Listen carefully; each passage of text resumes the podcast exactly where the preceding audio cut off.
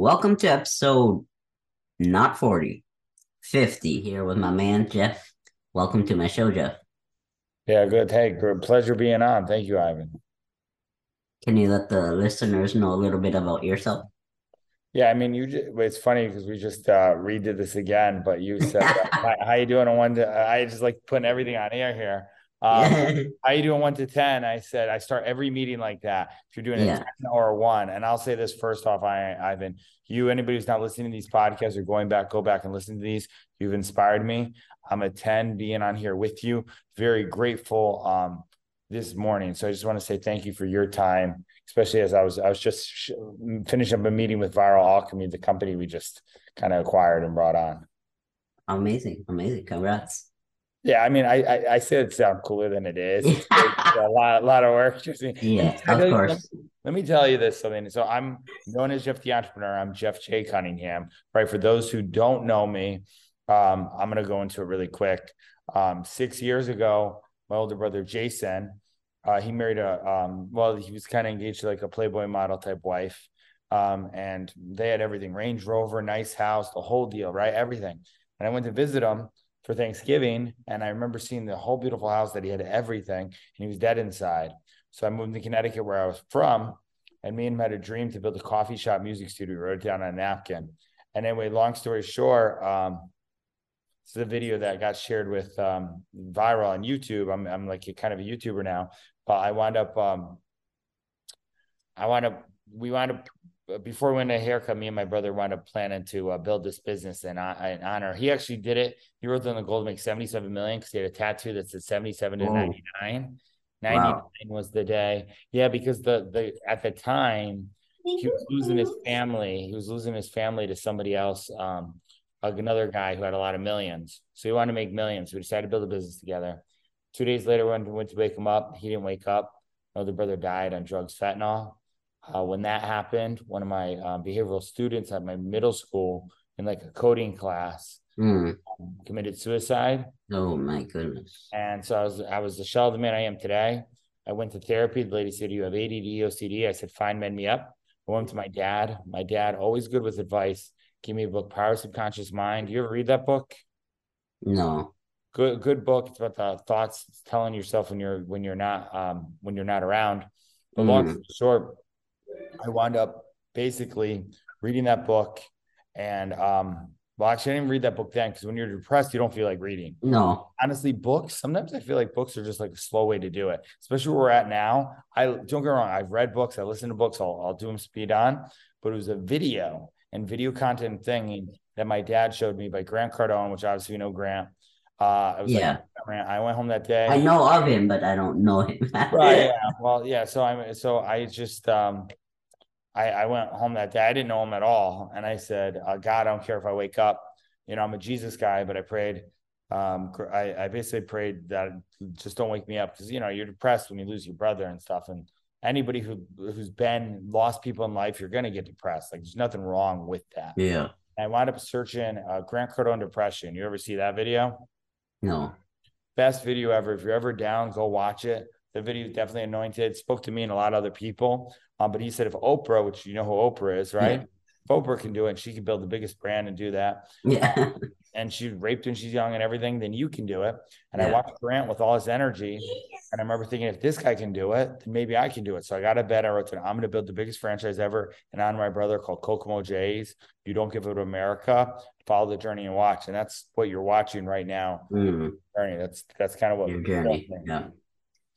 So, what kind of like the struggles you were talking about? Did you have any struggles growing up? Hardships? Yeah, my, my, my, biggest struggle was, um, you know, as a kid being homeschooled at a time and wanting to like fit in, right? And oh, fit in, yeah. Why fit in when you're born to stand out, right? And I want to fit in so much. Um, all the time, I, I remember thinking if I did this and this, I used to code HTML and be really into computers and I kind of got picked on, called retarded, right? So um, I had a really hard time, um, really just, uh, and it wasn't a hard time. I, I more built up a chip and an arrogance in my shoulder, like I'll show you, um, which was unhealthy because it, it, built unhealthy ego and arrogance as I went to go play football and um, never played football, was homeschooled my whole life. Uh, my mom passed away when I was young with 13 um, with no life insurance. And when basically the biggest struggle was people telling me I couldn't do something and me doing it. The first thing was quarterback. Uh, it was right when, you know, Tim Tebow. No. So he, he was a quarterback that basically Tim Tebow, people told me couldn't become quarterback. And he said, I could do it anyway. And he wound up doing it, winning and did these great winner winning for the Broncos. So right around the time I actually got placed in a semi-pro football team and I actually wound up Wow. never to actually playing quarterback. Um, so like literally, I think that was the biggest struggle uh, then was, you know, just people kind of saying things and limiting belief in the people I was around and believing them. That was the biggest struggle I had was really believing the, the people I had limiting beliefs around me. So what was the limiting beliefs around the struggles and just your mindset at Uh, the time?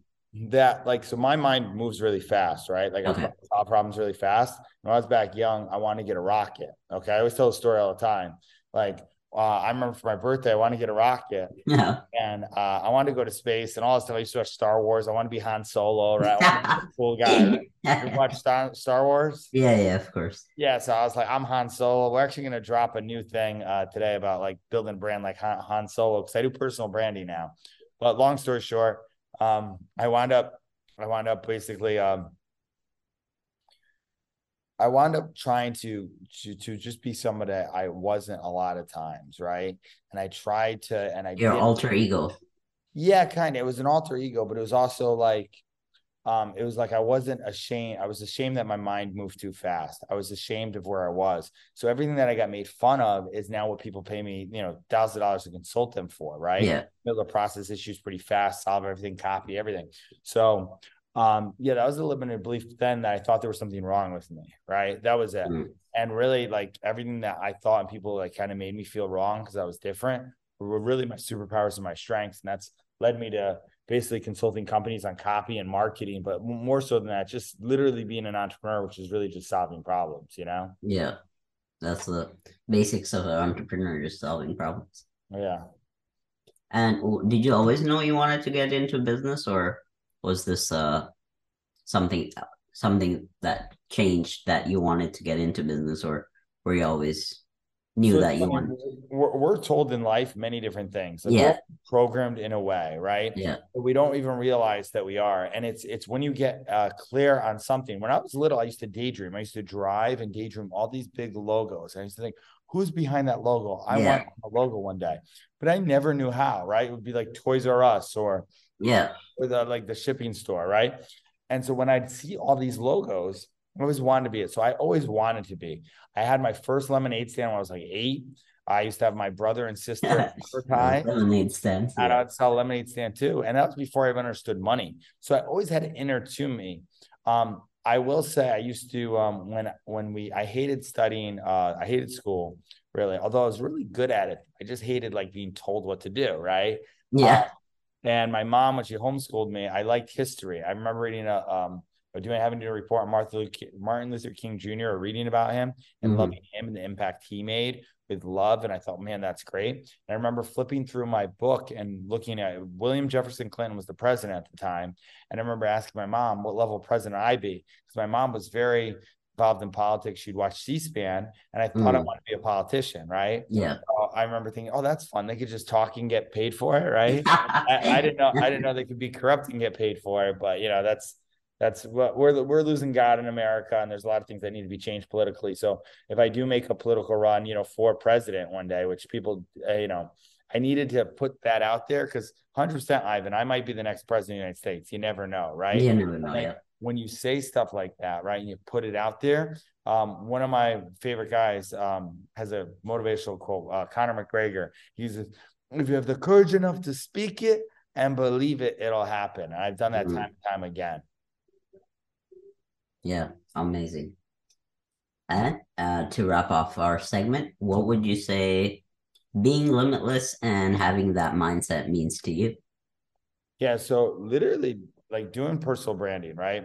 Focus on building the biggest personal brand because my goal is just how you know Donald Trump, right? Or you know Andrew Tate, right? Andrew Tate is like everywhere, right? I remember thinking, oh, I can't be everywhere. I remember thinking that, right? I wanted to be omnipresent. I couldn't. I would try and f- travel and fly and be at every event and tag everything on social and do as much. And then with the power of literally having systems and processing, that's why we Mm. acquired Bioalchemy.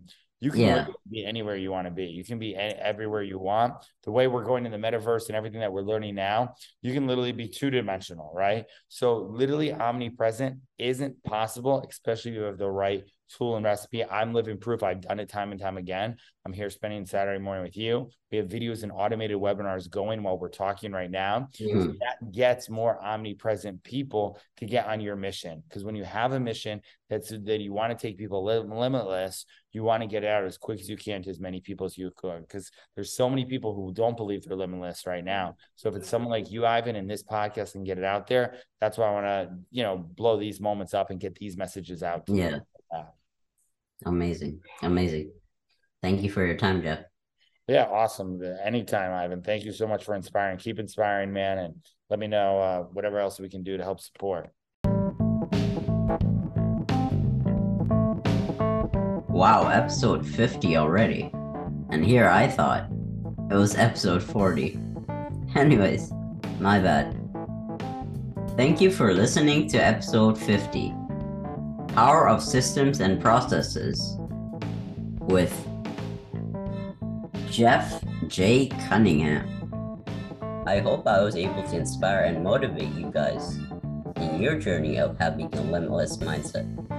I would love to know what resonated with you, and please help me spread the message across by tagging me on your Instagram stories at Limitless Ivan the podcast at L I M I T L E S S underscore I V A N. And don't forget to subscribe to my podcast over at Apple Podcast or Spotify. Your feedback means a lot. Thank you. And remember, stay limitless.